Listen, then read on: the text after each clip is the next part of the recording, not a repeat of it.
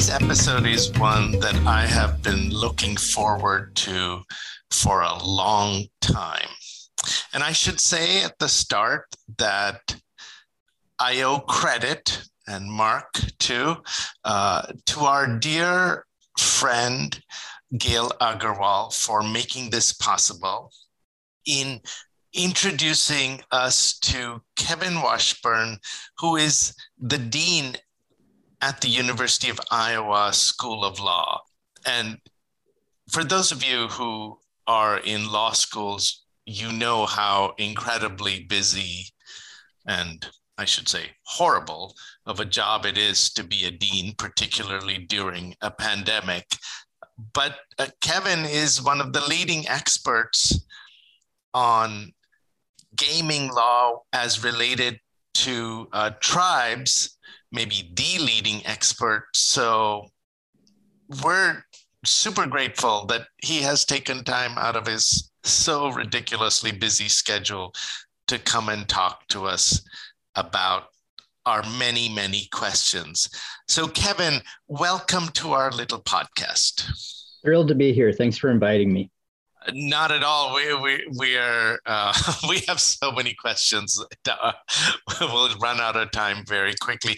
But I was wondering, Kevin, if you might give us a little bit of background on your connection with this area and how come you've gotten so interested in this and are willing to talk about it even though you know, you must have a million other things to deal with today. No, you bet. Happy to do it. I, so, first of all, I'm Native American. I'm a member of the Chickasaw Nation of Oklahoma, and I grew up in Oklahoma in what is now considered an Indian reservation. We didn't know that it was at the time, but um, because of the McGirt decision by the Supreme Court a couple of years ago, it's now clear that where I grew up is an Indian reservation. But any rate, that's a different question. I so I went to um, you know college and law school, and um, when you go to law school and you're Native American, people say, you know, are you going to help your people when you graduate? And you know, it, it's sort of you know it, you get tracked in a certain direction, and so you can't say no. I I'm you know I'm going to go to Wall Street, or no, I'm going to you know do something else. It's you know that's a hard question to say no to. So I've been doing federal Indian law for my entire career. I was a federal prosecutor for a while. I was um, um, at the Environment Division of the Land uh, of, of Department of Justice for a while. Um, but um, my last government job before I became an academic was being general counsel of the National Indian Gaming Commission, a small federal regulatory agency. And that's where I really kind of got interested in gaming law. And I've been an academic for much of the time since then. I was I've taught at Minnesota and Arizona, and a year as a visitor at Harvard, and um, was the dean at the University of New Mexico, and now the dean at Iowa. And so it, I, I, I, I know a lot. You know, I've, I've, got several areas of Indian law that I focus on, but um, this is one that's so important because it's how you know, economic development is so important for Indian tribes, and um, this is an important aspect of economic development for tribes. It's where they get financing for some of that development, and um, there's just a greater focus lately. I was recently um, named a legal policy fellow for the Federal Reserve Bank of Minneapolis, and it's because they're interested in these kinds of issues. So I've been focusing more and more and more on them, and um, I find them fascinating.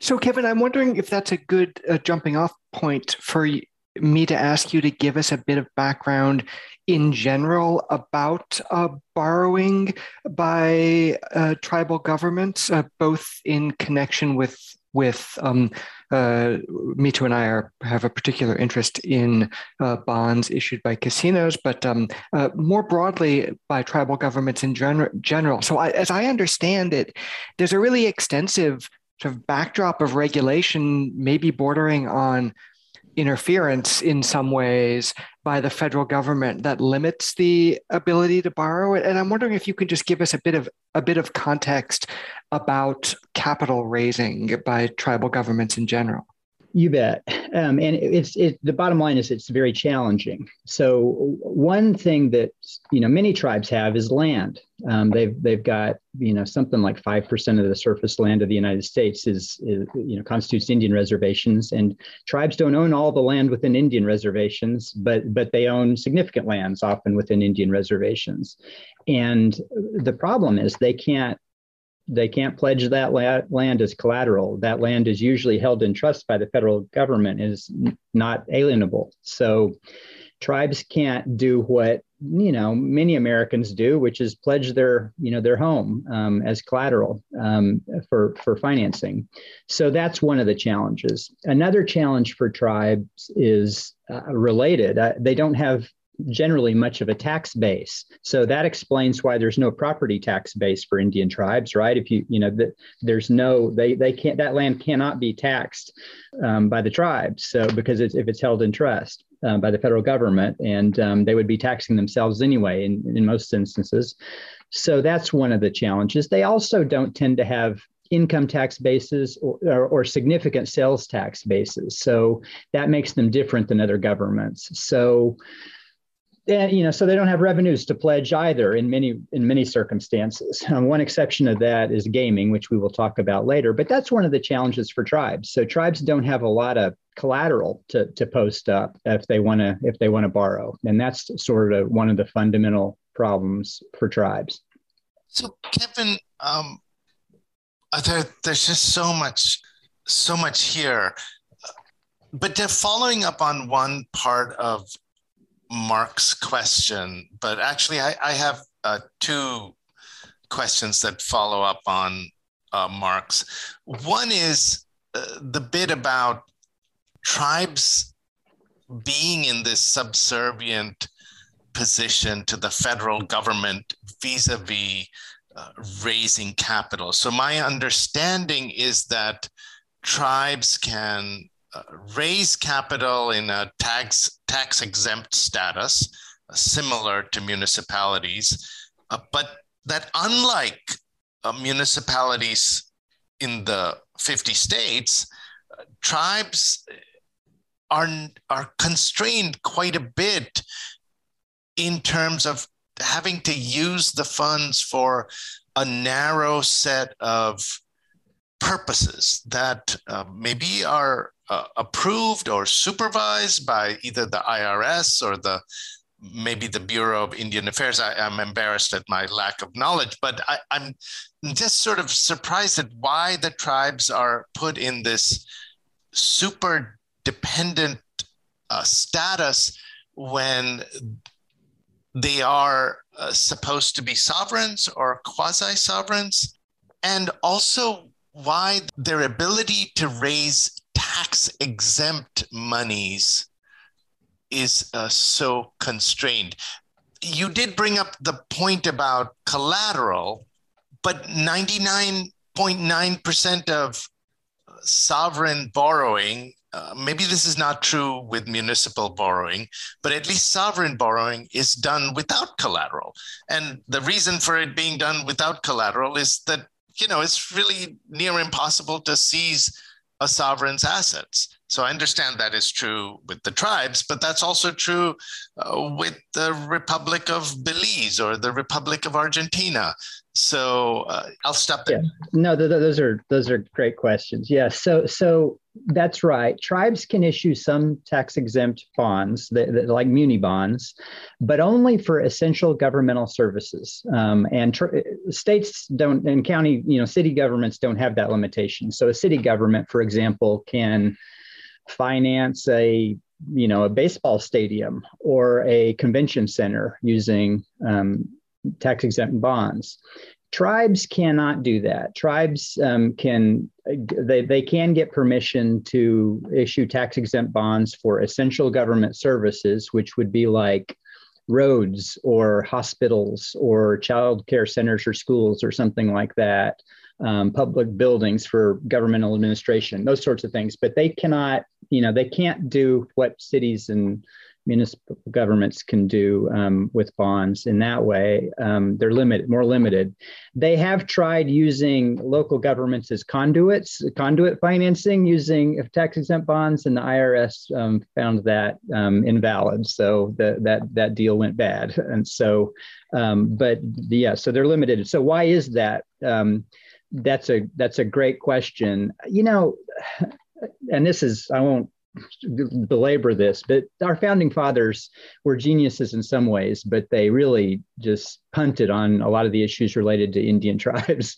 And so, what are tribes is a really good question. Uh, I mean, what are tribal bonds is a good question, and perhaps I should ask you you all that. I, you know, we have corporate bonds, we've got municipal type bonds, and then we've got international finance, you know, international debt transactions, sovereign debt. You know, which which category would you put tribal bonds in? And and is is international sovereign debt is that considered public finance or is that more uh, you know it's um where you know where in which category should tribes go and i'm not sure the answer to that because they're similar to each of those but different in many respects to each of those and part of it is as you alluded to is the fact that tribes are, we don't really know what tribes are. John, Chief Justice John Marshall famously said, well, they're not foreign nations, but they're not states either. They are what he said was domestic dependent nations. They are nations, they are sovereigns, but they are they are indeed dependent sovereigns. They are in in something of a subservient role. That and that role has frankly changed over the years. It's um,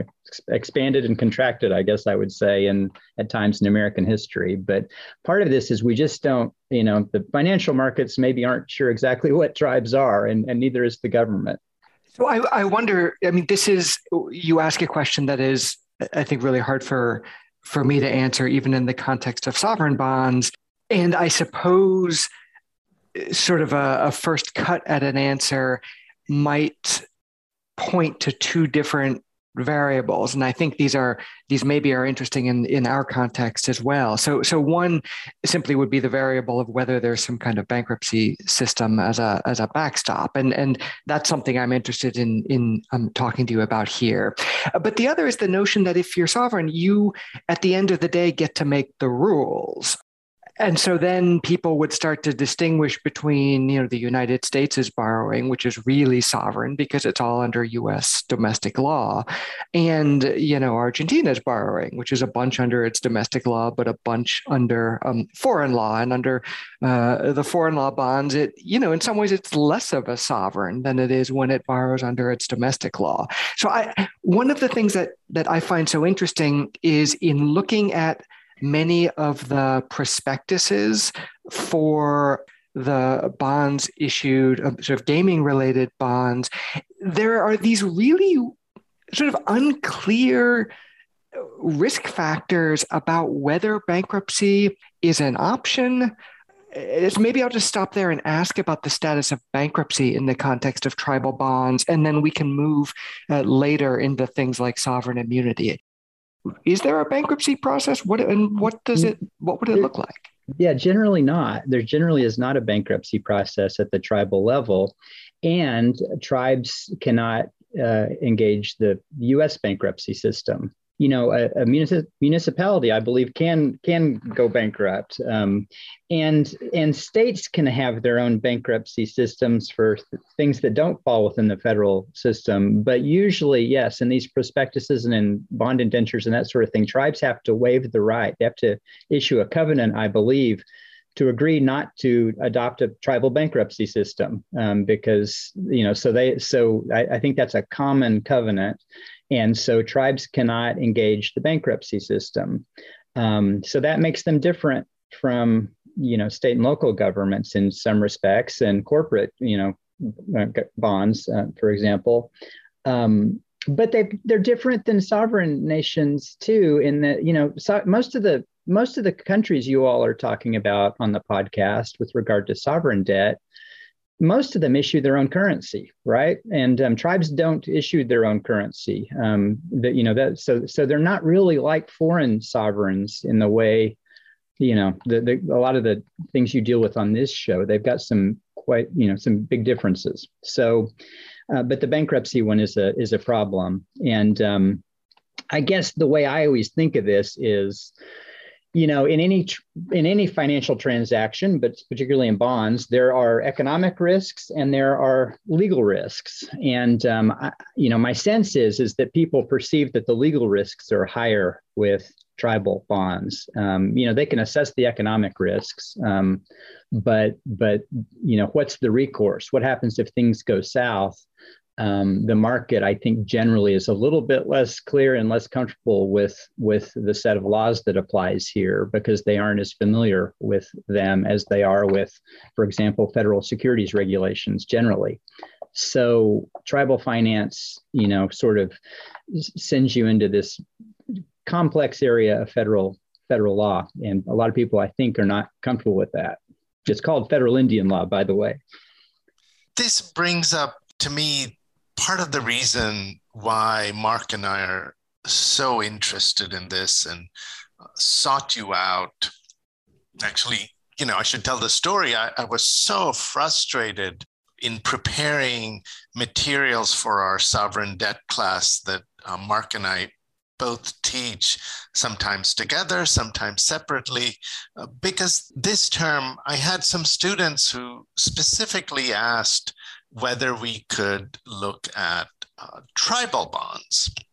I was embarrassed. I, I, didn't know anything about tribal bonds. I, Mark and I have both worked on territorial bonds, and specifically those of Puerto Rico, but I didn't really even know that there existed tribal bonds, but when you think about it, it makes complete sense.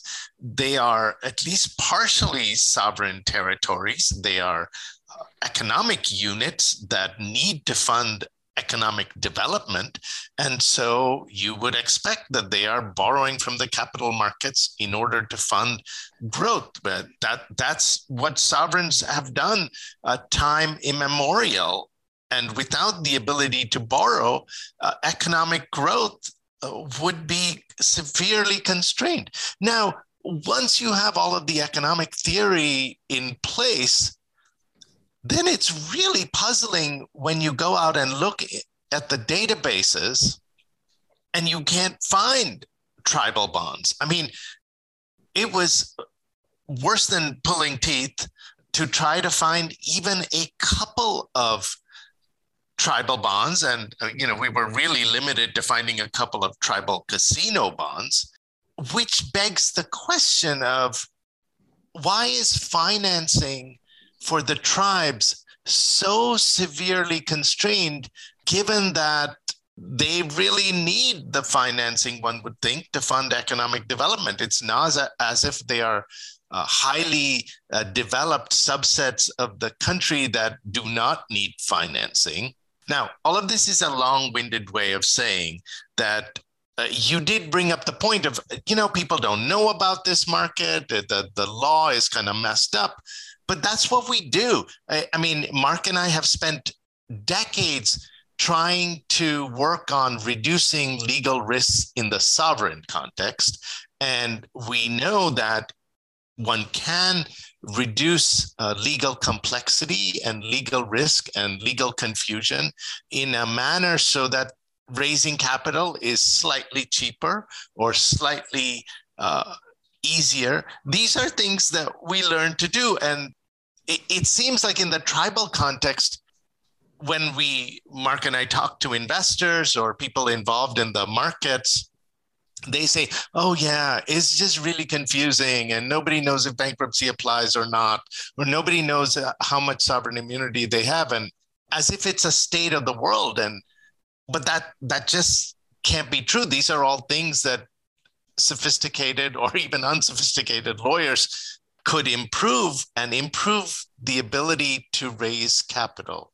My apologies for going on that rant. It, it's it's just so frustrating to see that regions of the country that need uh, development financing the most are also the most constrained it seems like well you know i guess the cynic would say you you know you you have to have money to make money and, and to some degree in the united states i think that's true. And so you know until tribes had revenues available you know they weren't going to get financing. And so really a lot of the bond financing well i think all of the bond financing started after tribes developed indian gaming. And um, and it started in indian gaming started in the 70s and, and 80s but really kind of came on strong in the 1990s and so the first bond offering tribal bond offering by a, by a tribe was in 1995 and it was for uh, roughly $175 million. And the rate was 13.5% for that bond offering. That was the interest rate. Plus, there was some participation interest that drove the rate up to, I believe, in excess of 17% interest rate. So, you know, I think the reason those rates were so high, especially with that deal, was it was the first one ever, and there was a lot of potential you know uncertainty and legal risk. The rates have come down from that since. Um, um, as have all interest rates by the way so maybe you know i'm not sure if this is um, causation necessarily but i actually think that people are getting more comfortable with what the legal regime here is and um, getting to understand it better and figuring out how to contract around the risks and the lawyers have gotten engaged and um, and um, I think they, you know, they're addressing those legal risks over time to some degree. But I still think, you know, you're right. I think the there's a limited market here, and it's not a very public market, and that has some costs. I think. I think that's. I think that's maybe part of your point.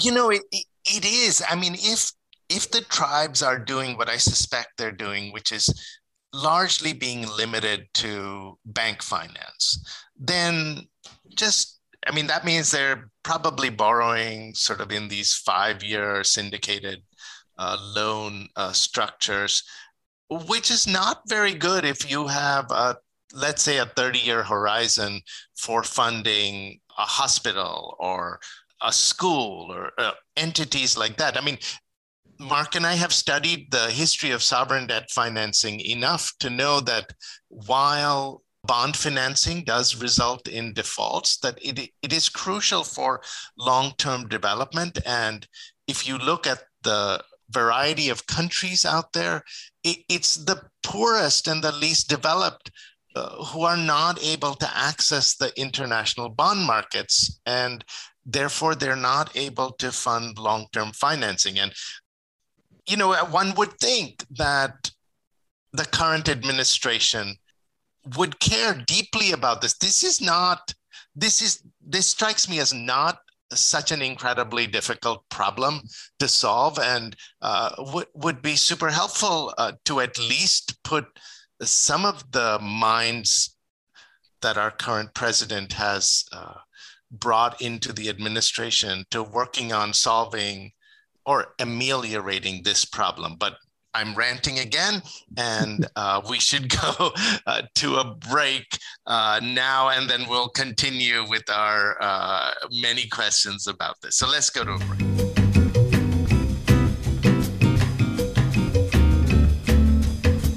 Kevin, I wanted to ask um, a follow up question, I guess, about what I'm going to characterize as maybe the the immaturity of the the market for tribal bonds and tribal casino bonds in, in particular. Uh, maybe that's not the right characterization, and, and, and, you can tell me. But um, one of the things that strikes me is that. Uh, so we've talked about the kind of legal risks that uh, investors might perceive. And one of the things that strikes me is in lots of other settings where there are lots of legal risks, you see a basically a bifurcated market where investors are offered one type of bond that exposes them to tons of legal risk. So, in the sovereign context, that would just be the purely local, local currency, local law, local courts bond through which most countries get most of their financing. And then there's this kind of smaller part of the market that's the the bond for people who want to manage legal risk um, and other kinds of risks. So that foreign currency, foreign law, foreign courts, all of that stuff. The, all of the tribal casino bonds I've looked at fit into that latter category. It's as if there is no uh, and, so part of this maybe is the lack of a robust uh, internal market, but um, it seems to me there must be more to it than that. It, it strikes me as odd that their investors seem completely unwilling uh, to take legal risk in this context when they don't seem to care in so many others. Am I am I right about that? Is is this does this strike you as as odd as well? Uh, and if so, is it a function of like lack of familiarity or a function of the limits the federal government has put on tribal borrowing in general? Well, that's it's a great question, and I, and I don't know the answer actually. Um, I, I I think that probably, you know, tribes are there are 574 tribes in the United States, and um, you know, many of them have only a few hundred members. Um, so these are not, you know, as governments, some of them are quite small and they may not have a, you know, a, a, large taxation and revenue department or something like that that's going to focus on these things. There's some very sophisticated tribes that do have those and are, are doing this sort of thing. So, you know, my own tribe has issued tax exempt bonds. Uh, um, I, am not sure they've issued, um, you know, gaming revenue bonds or anything like that, but they've certainly issued um, tax, you know, tax exempt bonds for a hospital and that sort of thing. Um, so I don't know. It's interesting. I don't know if they know what the you know if there's a large market for that sort of thing, and I, I don't know that any tribe has gone there. That's right. I, I'm not aware of that. This strikes me that it's more like the corporate bond kind of market where you know you you go out and do a road show and you try to get big you know big time investors. And i don't know if you know municipal governments and are doing road shows. I, I, know janet yellen's not going out on the road to sell treasury bonds you know so I, I, this that seems to me more like a corporate culture kind of thing. I may be wrong about that. You would know better. But it is um it, you know it is there's a lot of um um, yeah, the, these are all very highly, you know, carefully structured, legally regulated, you know, risk ameliorated type type bonds with extensive disclosures and unusual disclosures because the risks are so different. We talked about some of those. So one another risk is that you know ordinary contracts, bond contracts, they're they're just contracts, right? They they they don't generally fall under federal question jurisdiction for federal courts. So you can't necessarily get into federal courts with a bond deal that goes bad um, you know, and you think, well, maybe diversity jurisdiction, but tribes are not considered a citizen of the state where that they are in for purposes of diversity jurisdiction. So you can never sue a tribe under diversity jurisdiction. So that leaves you, well, what's the forum? And um, you know there are problems with state court forums in some cases for tribes. So all of that stuff has to be identified and addressed in a in a trust indenture or the other documents um, to make these you know these deals enforceable. So so Mark, the bottom line is I don't know the answer to your question, but there is this large overlay of um, federal law that that you know that may Im- implicate it as well. I mean, it seems like I, am not going to rant this time. I promise. But it seems like from what you said and what Mark was saying about the utter confusion about whether tribes are entitled to uh, bankruptcy protection or not, we, we were all reading some of the risk disclosure sections in these in the handful of bonds we could lay our hands on. And they mostly say something utterly ridiculous like, we, you, we may or may not be able to go into bankruptcy we don't know. And yeah, these are bonds that are written up by some of the most expensive law firms in the country. And if there's a lack of clarity, it would suggest basic economic theory would tell us that the lack of clarity is going to translate into basis points that the tribe is paying. Uh, so, why is Treasury, one might say, not putting together a team to fix this. After all, Treasury is willing to put together teams to ameliorate legal uncertainty in the international sovereign debt market. So there are smart people at Treasury. Uh, presumably, there are just as smart people at the SEC. These are problems that can be ameliorated. All right, I didn't rant, I hope, but I think I did. But I, I, do, I have a question here, uh, which relates to our conversations with investors. And I think that we will have played a podcast with one of our investor friends on this uh, prior to us posting this podcast.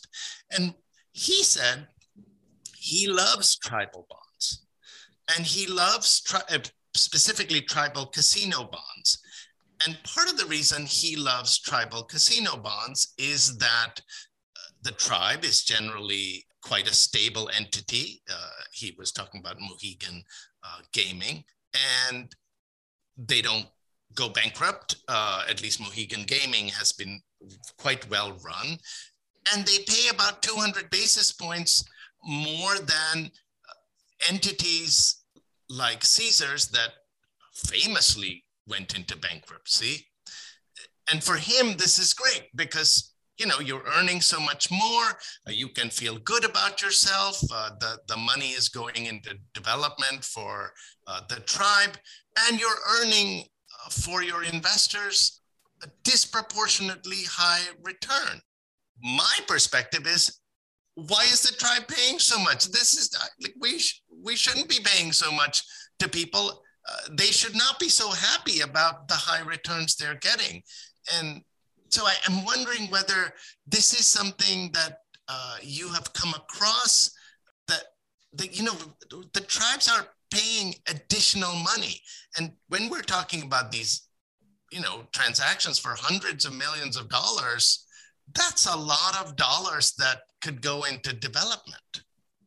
Yeah, it's a great question. One thing about bond financing in particular is it's a lot more public generally than sort of bank financing, right? There's lots more needs for disclosure and I think some tribal government tribal governments are not terribly trusting of um, American institutions, right? I mean, they've got 200 years of reasons not to be trustful, and they may not, frankly, want to be as forthcoming with their own internal financials, and they may not want to share all that information. They are also political t- entities you know, often with elected leaders who, you know, may not want to lay all that stuff out in, in the public record in, in quite the same way that, you know, states and municipal governments do. And so, so to some degree, that you know keeps them from wanting to be at least in big public bond financing type situations. You know I, I, I, don't know you know Mitu and mark you both know this. It's hard to get the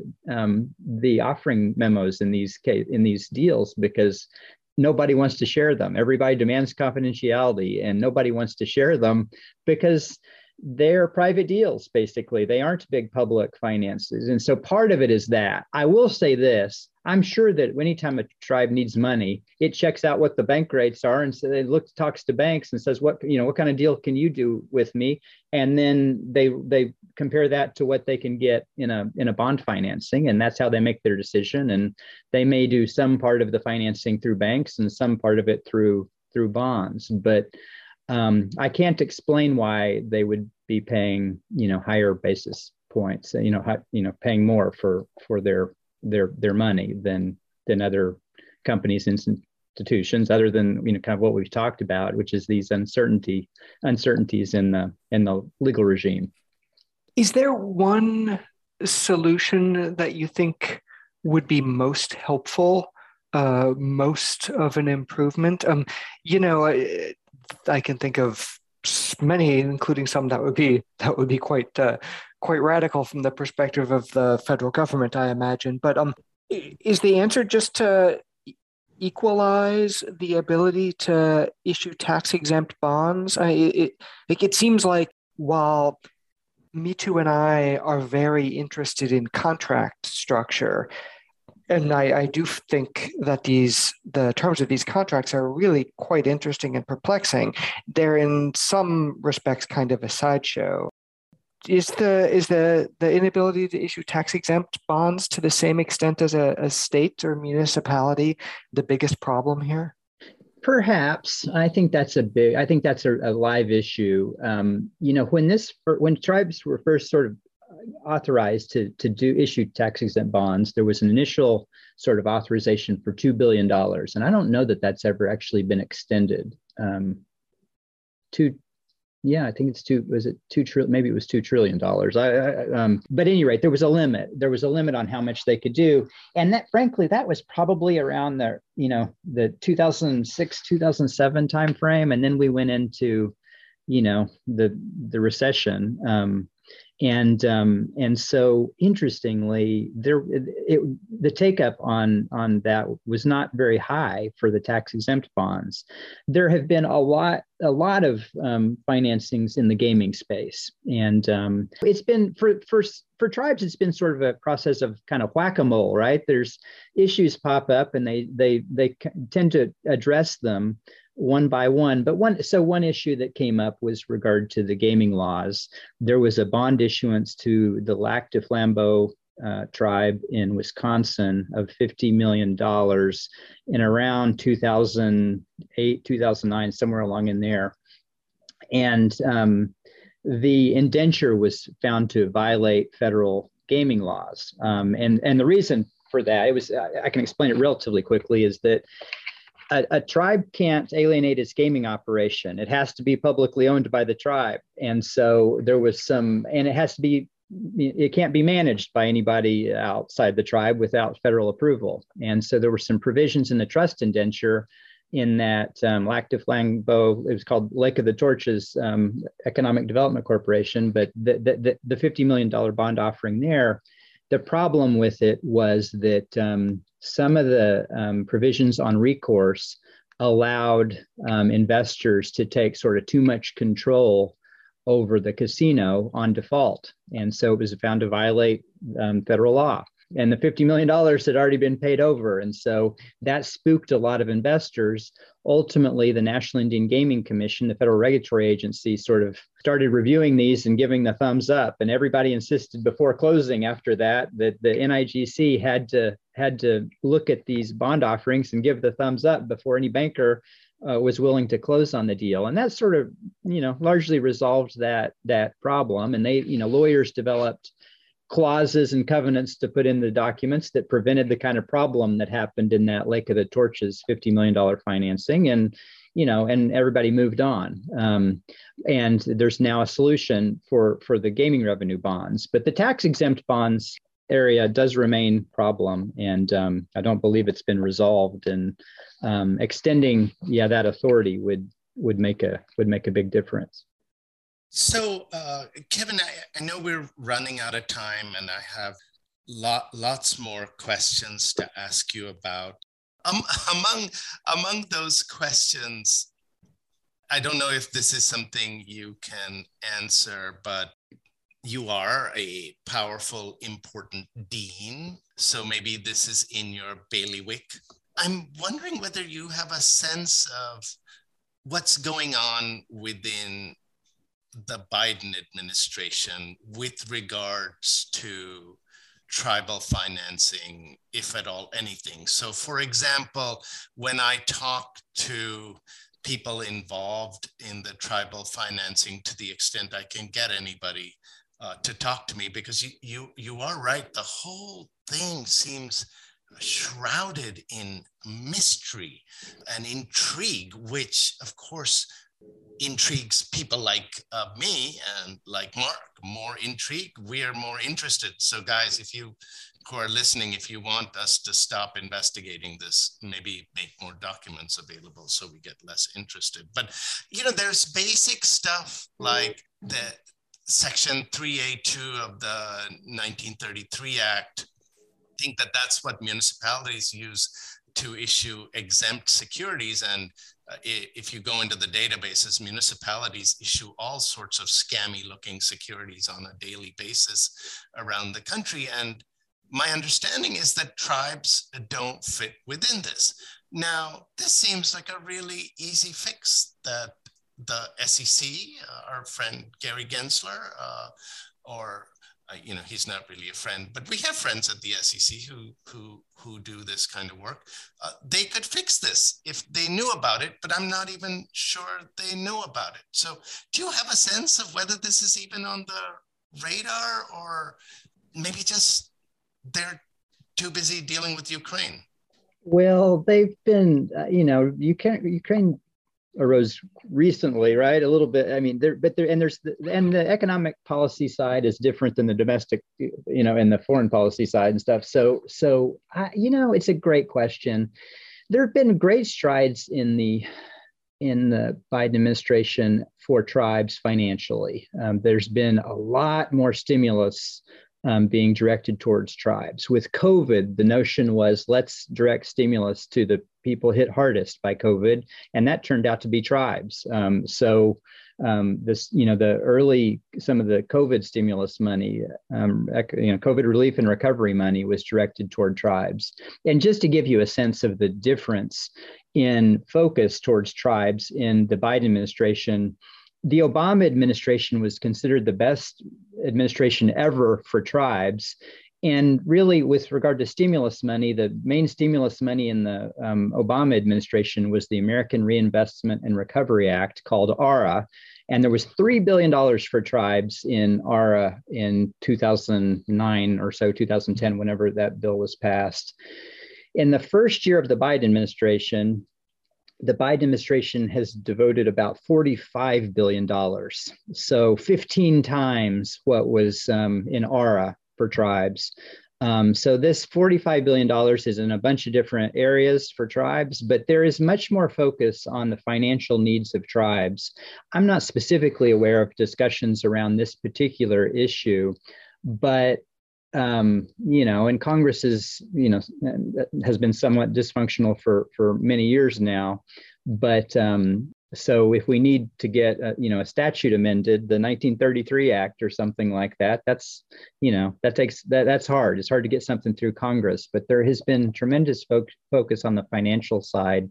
One of the um, developments is the, you know, the the Federal Reserve Bank of Minneapolis starting the Center for Indian Country Development, and they're really staffing it up with a lot. You know, they're hiring. They're going to have 20 plus FTEs, economists and others that are doing work in this area. So there's a there's greater attention. It just takes time, and um, we'll I think we'll see progress. Well, Kevin, I hope I hope so, and I hope that we can get you to come back to uh, tell us about it um, when and if that happens. But um, for now, thank you so much for joining us. We really um, we're grateful that we could have you, um, especially we know uh, how busy how busy you are. So thanks a lot, and uh, we'll look forward to continuing the conversation. Thank you. It's been an honor to be with you.